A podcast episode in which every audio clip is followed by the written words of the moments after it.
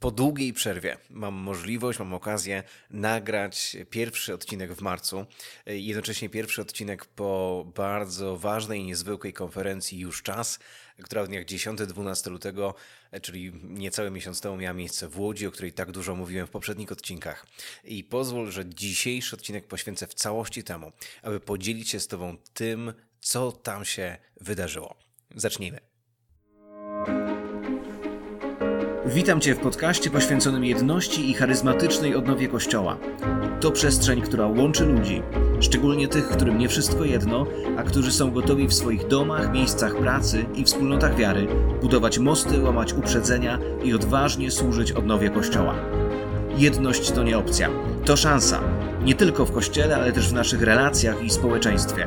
Przekonaj się o tym i dołącz do społeczności ambasadorów jedności oraz tych, którzy pragną duchowej odnowy Kościoła w Polsce. Podpowiem Ci, jak to zrobić. Zapraszam. Karol Sobczyk.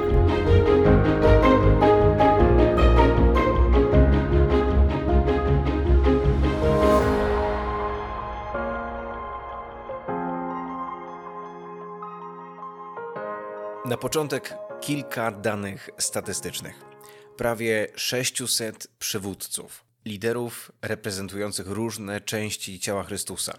Kościoła rzymskokatolickiego, kościoła grekokatolickiego, kościoła polskokatolickiego, kościoła metodystycznego, kościoła zielonoświątkowego, e, wolnych kościołów, czyli tzw. Tak nowych kościołów charyzmatycznych, ale też przedstawiciele kościoła baptystycznego, ewangelicko-augsburskiego i wspólnot domowych, małych wspólnot, małych społeczności, a także przedstawiciele różnych rzeczywistości, e, takich e, charytatywnych, e, czy przedstawicieli różnych organizacji chrześcijańskich. Te wszystkie osoby zjechały się razem do Zatoki Sportu Politechniki Łódzkiej. Nasza ekipa była tam już dzień wcześniej, gdzie przyjechaliśmy w 10 osób i przygotowywaliśmy najważniejsze elementy, najważniejsze detale całego wydarzenia. I powiem Ci szczerze, że na samym początku bardzo się bałem. Ten strach, on nie był spowodowany jakimś paraliżem organizacyjnym czy czymś takim, on był spowodowany tym, czy aby na pewno wszystko zostało dopięte na ostatni guzik, czy na pewno wszystko zostało przewidziane, czy wszystko zostało zabezpieczone. Genialną pracę wykonał zespół Głosu na Pustyni, czyli wspólnoty, której ten projekt jest częścią, a który na czele z Moniką Bartosik-Zakwatkin przygotował każdy aspekt, każdy detal e, tego przedsięwzięcia, e, po najmniejsze szczegóły i miałem wielki przywilej, wielką radość być częścią tego zespołu.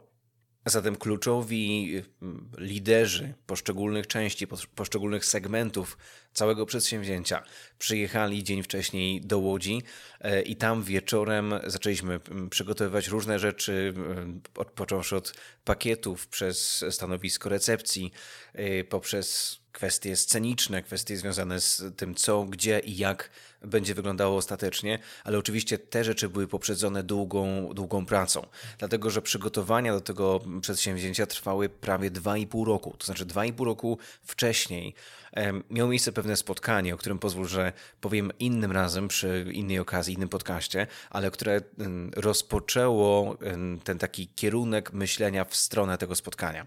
E, później przez kolejne miesiące przygotowywaliśmy różne elementy, różne obszary, począwszy od grafik, właściwie powinienem powiedzieć, począwszy od wizji, począwszy od misji wydarzenia, e, poprzez właśnie plakaty, grafiki, zaproszenia, informacje. Na rzecz tego spotkania miało miejsce wcześniej masa innych spotkań, małych spotkań, pojedynczych, z osobami jeden na jeden. Ja sam osobiście, kiedy policzyłem moje osobiste spotkania z pastorami, które musiałem odbyć, aby to się udało, aby to było możliwe, wyliczyłem, że było ich prawie 120 spotkań. I z mojej perspektywy to właśnie te małe spotkania, podejmowane czy to przeze mnie, czy przez inne osoby, które przygotowywały to wydarzenie, to właśnie te punkty były najbardziej kluczowymi elementami całości, najbardziej kluczowymi elementami dotyczącymi e, przebiegu spotkania i możliwości jego realizacji właśnie w takim składzie. Ale oczywiście takie wydarzenie to nie tylko ludzie, to też kawa, to też rzeczy związane właśnie z recepcją, to animacje, które będą wyświetlać się na scenie. To szczegółowy program, e, który musi mieć pewną logiczną całość, musi pomóc przeprowadzić ludzi z punktu A do punktu B. i wiedząc o tym, że celem tego spotkania jest to, żebyśmy stanęli w miejscu pojednania, e, w miejscu uniżenia, to potrzeba mm, modlić się o taką atmosferę, taką duchową Bożą obecność, aby rzeczywiście było to możliwe, aby Bóg nas przeprowadził właśnie przez tę niezwykłą podróż. A więc ten pierwszy dzień był dla mnie bardzo nerwowy, pełen emocji. Mam na myśli ten, ten dzień poprzedzający rozpoczęcie spotkania czwartek, kiedy to wszystko się już zaczynało, kiedy to wszystko miało się rozpocząć e, o godzinie 16.30, e, już był takim dniem bardzo e, rozruchowym. To znaczy, rano przyjechali goście, którzy, którzy mieli podczas tego wydarzenia brać czynny udział poprzez swoje świadectwo, poprzez swoje dzielenie. Niestety okazało się, że dwóch z sześciu gości ma COVID i nie będzie w stanie przyjechać. To, co się udało, to udało się z nimi połączyć przez transmisję na żywo, przez, przez online. W ogóle COVID nam troszkę wybił ludzi, dlatego że Łukasz Nauman, który miał, miał być tłumaczem podczas e, tej konferencji, na dzień przed konferencją dał znać, że nie będzie w stanie dotrzeć z powodu tego, że jest pozytywny. Podobnie inny wyjątkowy pastor, pastor Piotr Nowak z Kościoła Zielonoświątkowego, z Rady tego Kościoła, z Rady Naczelnej Kościoła Zielonoświątkowego, dał znać również, że niestety, ale wynik również wskazuje na, na COVID inny z pastorów, który miał być też taką częścią tego wydarzenia, częścią tego przedsięwzięcia, miał też e, stanąć na scenie, aby również e, poprowadzić jeden z, waż z ważnych punktów. Dał znać o śmierci swojego taty, która miała miejsce w wieczór poprzedzający konferencję. Możesz sobie wyobrazić, co się dzieje, kiedy wiesz, że ktoś miał być na scenie, albo ktoś miał tłumaczyć, albo ktoś miał po prostu podjąć jakąś praktyczną e, rolę, praktyczną część, praktyczny element całości i dowiadujesz się na kilka godzin przed spotkaniem, że będziesz musiał tutaj zrobić jakąś zmianę, dodać e, kogoś innego. Oczywiście to, co wykonaliśmy, to, co wykonał cały zespół, to też e, przewidział wiele różnych wariantów takich alternatywnych, to znaczy wiedzieliśmy o tym, że może się coś e, wysypać właśnie przez COVID i dziękujemy Bogu, że nasz zespół nie był, nie był tutaj zdziesiątkowany, wszystkie osoby, które miały, jeśli chodzi o zespół głosu na pustyni, być obecne, e, te osoby były obecne, ale wielu też z nich podjęło decyzję o tym, aby wziąć urlop na kilka dni wcześniej ze swojej pracy, albo tak jak ja na przykład razem z moją żoną nie posłaliśmy naszych dzieci e, do szkoły w tym tygodniu poprzedzającym, prowadząc dla nich lekcje z domu, po to, aby można było maksymalnie zabezpieczyć to wydarzenie i aby te krytyczne, najbardziej kluczowe osoby mogły wziąć w nim pełny udział. Kogo zaprosiliśmy na to wydarzenie? Zaprosiliśmy na to wydarzenie sześć osób z zagranicy. Tak jak powiedziałem, dwie z nich nie dojechały, zaraz o, nim, o nich powiem, ale te osoby, które, które dojechały, które były na miejscu, e, to przede wszystkim pastor Giovanni Tretino, pastor Kościoła Zielonoświątkowego z Caserty, przyjaciel papieża Franciszka, osoba, która ma duże doświadczenie właśnie w takiej przestrzeni dialogu i pojednania, ponieważ sam prowadzi sieć kościołów zielonoświątkowych, które służą na rzecz pojednania z kościołem rzymskokatolickim. Zaprosiliśmy Matteo Calizi, jego też przyjaciela, również z Włoch, z miejscowości Bari, który założył organizację United in Christ, i niestety Mateo nie był w stanie e, dolecieć właśnie przez COVID, ale połączył się z nami na Zoomie. Zaprosiliśmy również księdza Juana Usma Gomeza. Ksiądz Juan Usma Gomez jest e, członkiem papieskiej Rady do Spraw Popierania Jedności Chrześcijan i w tejże Radzie e, pełni funkcję dyrektora sekcji Zachodu, czyli odpowiada za bardzo ważny, ważną przestrzeń w ramach papieskiej Rady. Ponadto zaprosiliśmy również trzech pastorów nowych kościołów charyzmatycznych. Pierwszą z nich jest Colin Symes. Colin jest osobą, która od lat prowadzi kościół Community Church e, w Edynburgu. Obecnie jest już emerytowanym pastorem, natomiast przez lata prowadził zespół liderski tego kościoła. E, jest też osobą, która w Polsce spędziła wiele czasu, mówi po polsku i 30 lat temu w sali kongresowej podczas konferencji z Johnem Wimberem i Ralphem Martinem e, Colin był liderem uwielbienia, śpiewał pieśni, co samo w sobie już jest niezwykłe, że osoba, która nie jest Polakiem, była liderem uwielbienia, śpiewając polskie pieśni.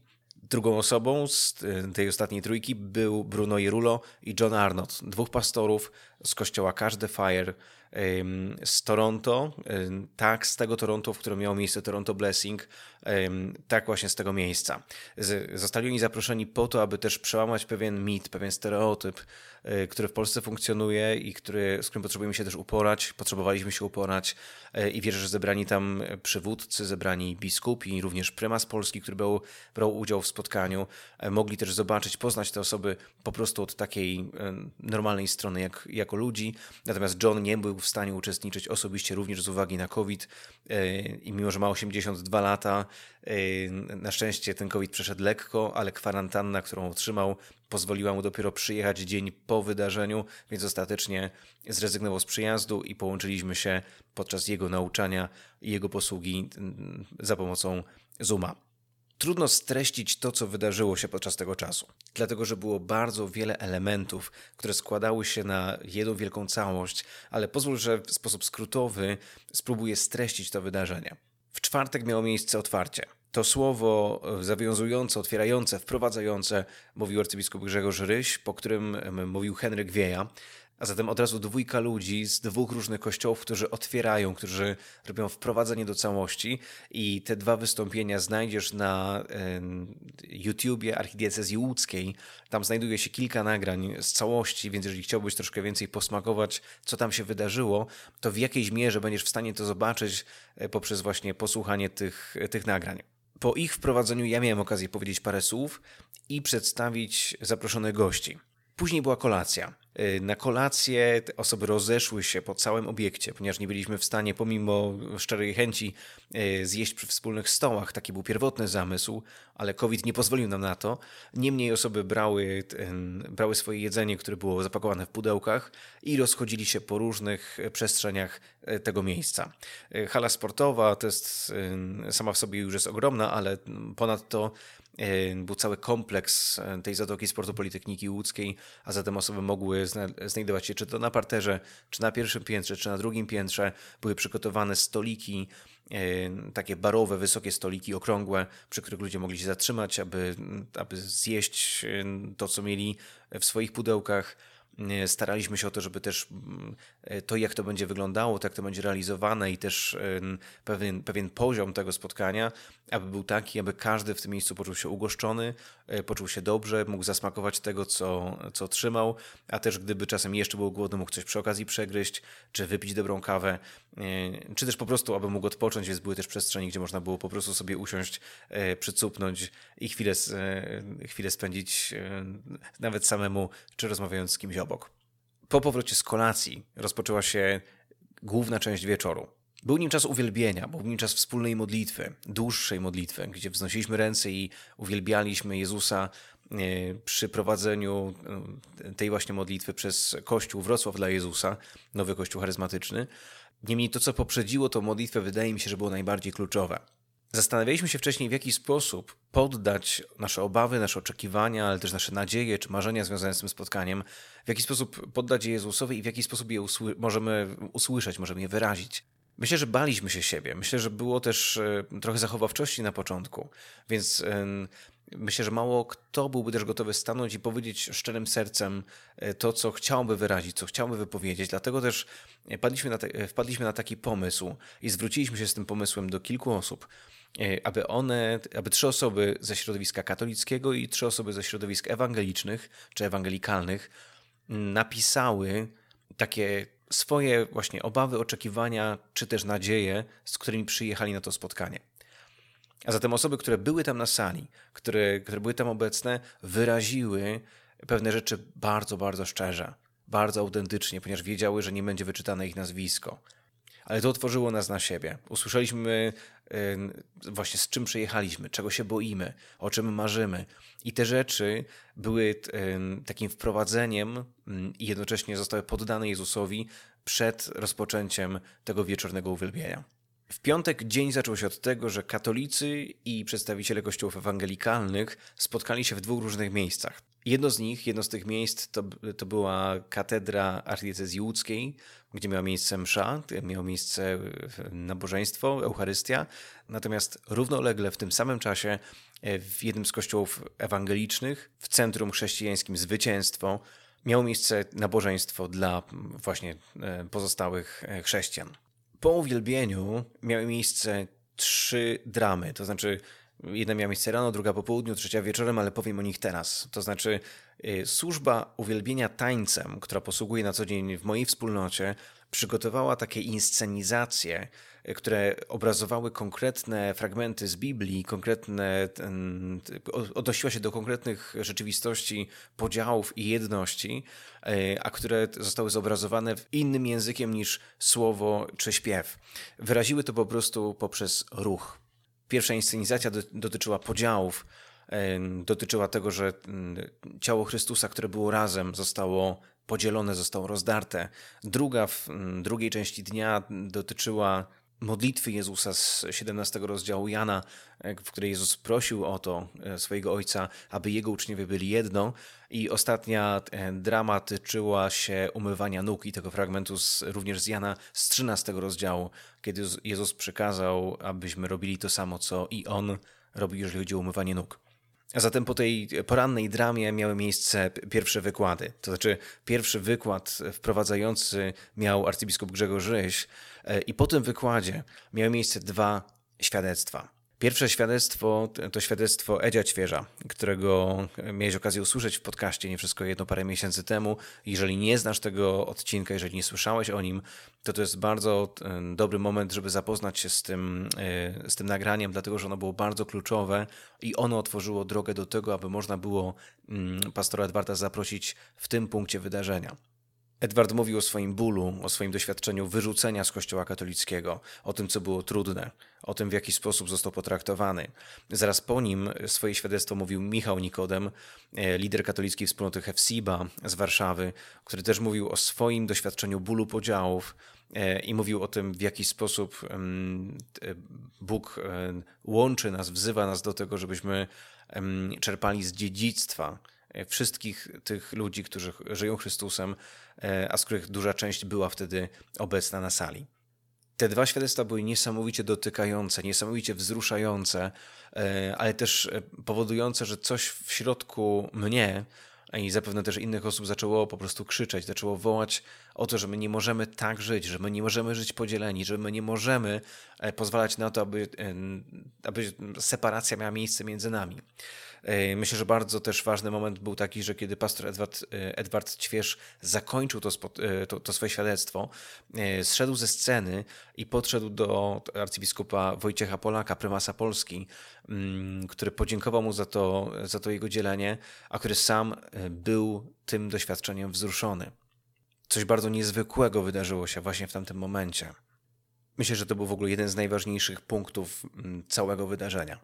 Po tych dwóch świadectwach miała miejsce, e, miała miejsce przerwa i po dwóch kolejnych wykładach i też świadectwach jednocześnie pastora Giovanniego Tretino i, i Matteo Calizi e, mieliśmy okazję zjeść e, wspólnie obiad. Po tym obiedzie rozpoczął się czas pokuty. Na scenie został umieszczony duży, prosty krzyż. Było ciemno, tylko krzyż był podświetlony i w tej atmosferze mieliśmy czas tego, aby stanąć, aby pochylić się, aby razem uklęknąć, wszyscy razem w sali uklęk uklęknęliśmy i prowadzący pastor Bruno Jerulo prowadził nas w modlitwie, w której przepraszaliśmy za to, że my wszyscy, wszyscy razem, jak tam byliśmy, zraniliśmy ciało Jezusa. Później rozdzieliliśmy się na grupy.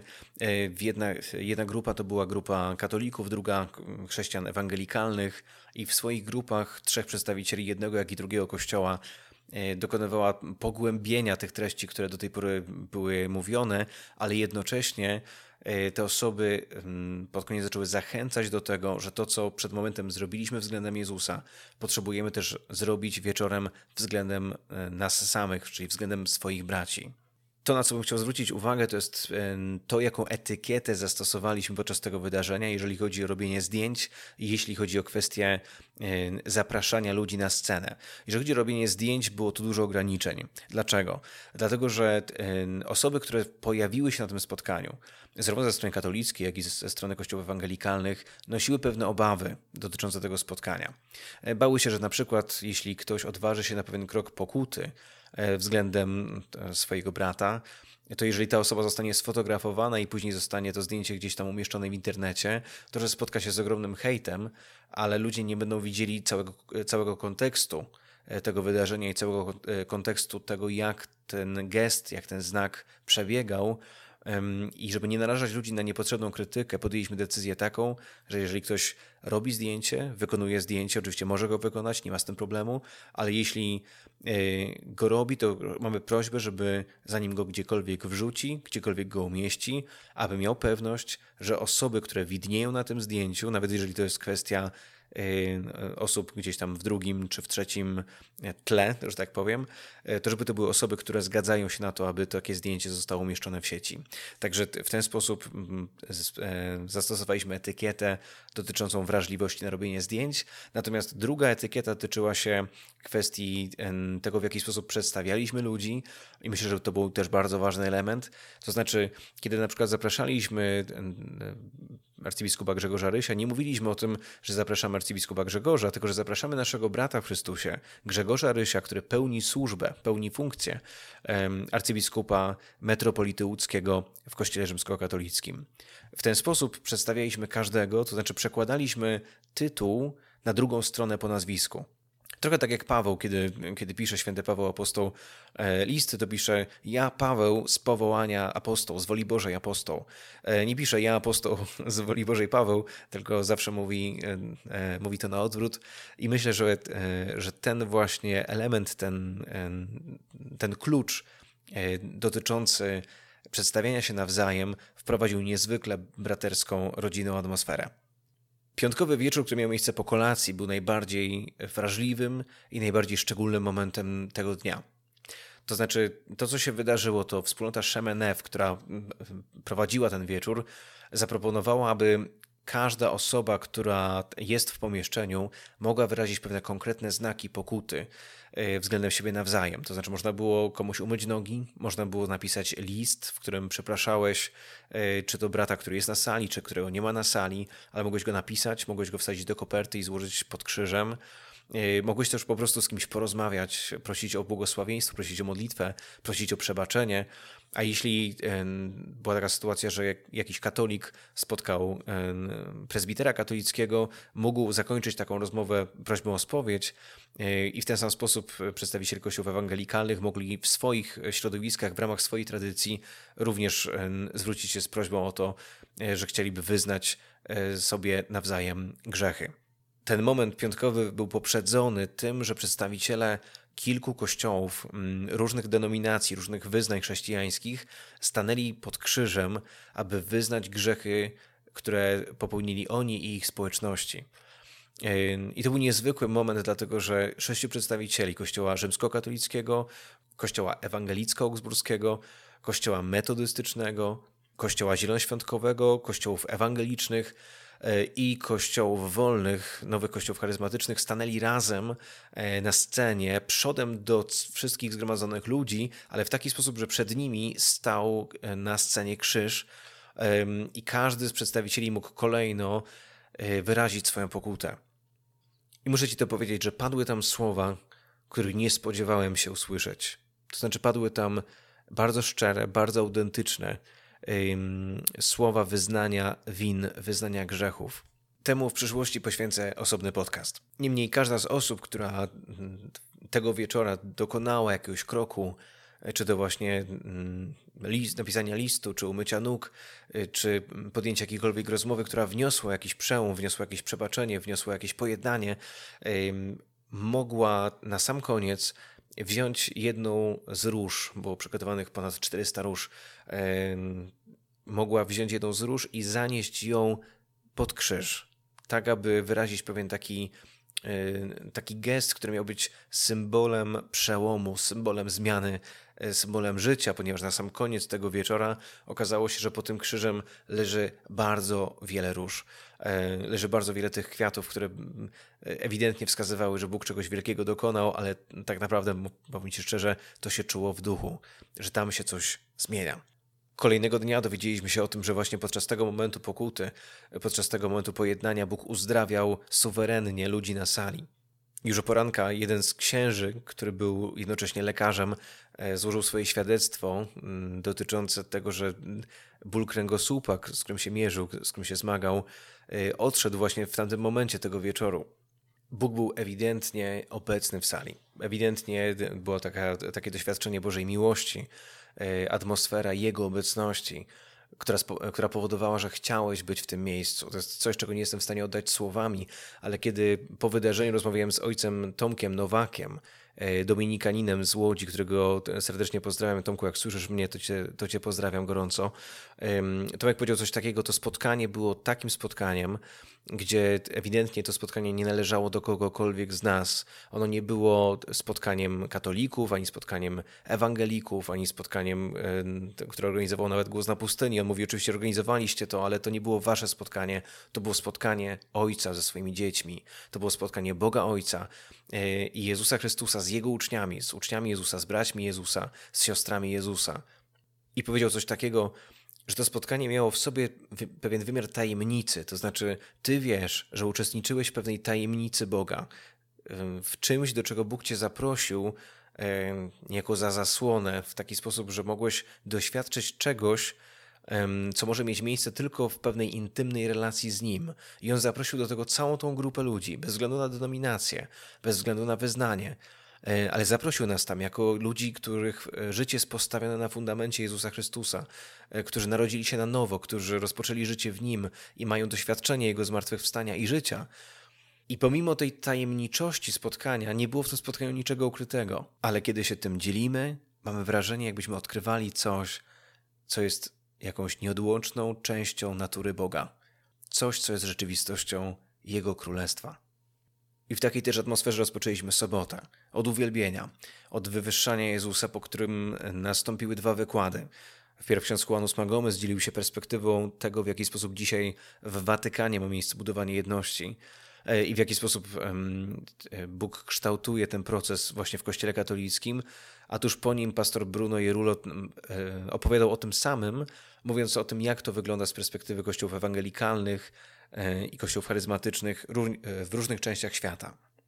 Później miały miejsce dwa świadectwa dwóch pastorów. Pierwszy z nich e, Colina Simesa, który mówił o tym, że potrzebujemy być najbliżej siebie, jak to jest możliwe, a później pastora Johna Arnota, który z Meksyku łączył się z nami, a który opowiedział historię tego, w jaki sposób Bóg prowadził jego, jego żonę i jego kościół przez lata, aby ostatecznie był on gotowy do tego, aby to doświadczenie, które miało miejsce w Toronto unieść e, i aby Bóg mógł przez ich życie, przez ich kościół pobłogosławić wiele różnych e, kościołów, różnych wspólnot i mówił o tym, w jaki sposób Bóg złamał jego serce dla kościoła rzymskokatolickiego jeszcze przed tym doświadczeniem Toronto Blessing, które tak naprawdę nie powinno być nazywane w ten sposób, ponieważ na co dzień w ich kościele jest e, używana inna nazwa Father's Blessing, e, mówiąc o tym, że jest to doświadczenie Ojca, doświadczenie Jego miłości, które wylał na uczestników tamtego spotkania w 1994 roku.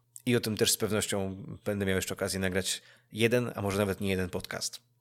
Po tych świadectwach i obiedzie mieliśmy czas panelu dyskusyjnego e, i to był też bardzo ciekawy, bardzo ważny moment, ponieważ, ponieważ podczas tego panelu miała miejsce niezwykła rzecz, miała miejsce pokuta, którą ci wszyscy przywódcy, biskupi, prezbiterzy, pastorzy, liderzy uczynili względem e, tego właśnie e, środowiska, to znaczy, znaczy tego kościoła i środowiska ludzi związanych z tym doświadczeniem Toronto Blessing, Father's Blessing, poprzez to, że przeprosiliśmy za nasze niechrześcijańskie postawy i zachowania, które były skierowane względem ludzi związanych z tym doświadczeniem, bo jak dobrze wiesz, nazywaliśmy ludzi demonami, nazywaliśmy ludzi siewcami zwiedzenia, robiliśmy wiele rzeczy, które nie powinny mieć miejsca w chrześcijaństwie wśród ludzi, którzy kochają Pana Jezusa i dlatego mogliśmy w tym miejscu stanąć w takiej pokucie.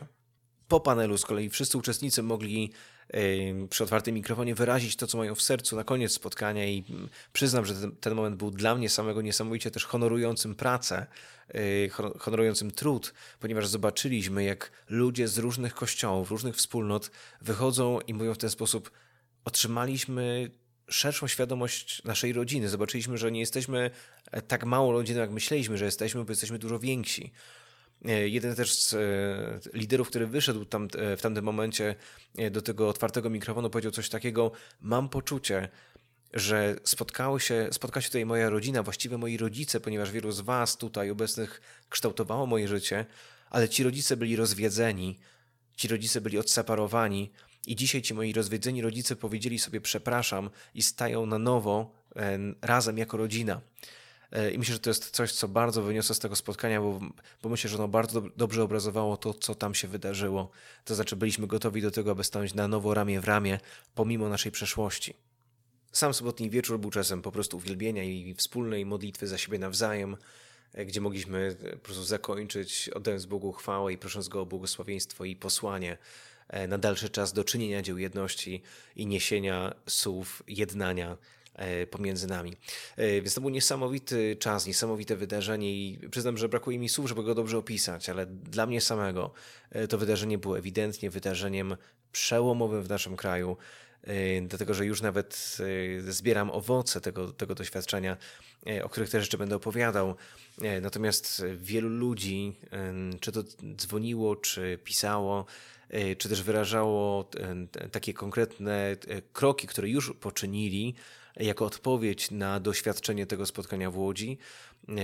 I pomimo tego, że z jednej strony nie było ono niczym, niczym wielkim, znaczy zrobiliśmy po prostu to, co powinniśmy zrobić, E, to z drugiej strony mam, mam, takie poczucie ogromnej satysfakcji i radości tego, że Bóg naprawdę był z nami i wierzę, że było to bardzo ważne spotkanie dla Niego i również dla nas, Jego uczniów, Jego rodziny. Na dzisiaj tyle. Więcej nie będę kontynuować, dlatego że mm, czasowo już mamy e, ponad pół godziny nagrania. Dlatego e, pozwól, że za tydzień Zrobimy jeszcze przerwę, ale za dwa tygodnie spotkamy się znowu i będę chciał kontynuować cykl, który rozpocząłem przed jeszcze wydarzeniem już czas. E, cykl, który mówi o białych plamach w historii. E, będzie to część trzecia poświęcona e, białym plamom w kościele, w kościele protestanckim, w kościołach protestanckich, które szczególnie dedykuję katolikom właśnie te nagrania. Natomiast będę chciał do tego spotkania łódzkiego jeszcze wrócić z różnych stron, z różnych, z różnych perspektyw. Niemniej pozwól, że w tym miejscu podziękuję jeszcze pewnej grupie ludzi. Mianowicie chcę podziękować wszystkim patronom, patronkom i darczyńcom tego projektu. To przedsięwzięcie e, nie byłoby możliwe w ogóle bez e, pomocy, bez wsparcia, e, bez regularnego przekazywania środków na to, aby zarówno projekt Nie Wszystko Jedno, jak i wydarzenie Już Czas, aby mogło mieć ono miejsce. I chcę podziękować i też pogratulować Wam, ponieważ tak naprawdę zrobiliśmy to razem. Zrobiliśmy to wspólnie, bo Wasza pomoc, Wasza modlitwa, Wasze środki, Wasze wsparcie było czymś, co pozwoliło nam przygotowa przygotować tak ważne wydarzenie z perspektywy e, nie tylko, e, myślę, naszego kraju, ale nawet i szerzej, ponieważ ksiądz Juan Usma Gomez, e, który był delegatem papieskim na ten, na ten czas, powiedział, że tego typu doświadczenie będzie doświadczeniem, o którym będzie się dużo mówiło, ponieważ jest ono bardzo takim niezwykłym, unikatowym, powiedział na pewno w skali Europy, a możliwe, że nawet i w skali, w skali świata. Też na sam koniec została sporządzona taka watykańska notatka, z tego, z tego wydarzenia, z tego doświadczenia, która podsumowuje niejako i, i pieczętuje, zamyka y, ze strony katolickiej klamrą to doświadczenie. I w opisie do tego podcastu znajdziesz link do, tego, do tej notatki watykańskiej, do której lektury Cię serdecznie zachęcam, bo myślę, że jest to naprawdę taka, taka kropka nad i, przynajmniej z mojej perspektywy. Bardzo Ci dziękuję za dzisiejszy dzień, za dzisiejszy czas. Wszystkie e, rzeczy związane z projektem Nie Wszystko Jedno znajdziesz też w naszych mediach społecznościowych, czy to na naszym Facebooku, czy na naszym Instagramie. E, po tej przerwie związanym, związanej z wydarzeniem już czas wracamy do rytmu, wracamy do naszych inicjatyw, wracamy do naszego stałego, regularnego rytmu zarówno podcastu, jak i całego przedsięwzięcia. Dlatego śledź nas w naszych mediach społecznościowych, a gdybyś czegoś potrzebował, możesz do mnie napisać na adres karolmałpaglosnapustyni.pl. Teraz nadrabiam zaległości w korespondencji z tego okresu ostatniego miesiąca, e, także jeżeli e, nie otrzymałeś maila e, z odpowiedzią zwrotną, bardzo Cię przepraszam, ale po prostu mieliśmy ten czas przygotowań, a potem trochę regeneracji. Natomiast już wracam do odpisywania, będziemy w kontakcie, cokolwiek potrzebujesz, pisz śmiało. E, serdecznie Ci dziękuję. Do usłyszenia za dwa tygodnie w kolejnym podcaście. Shalom.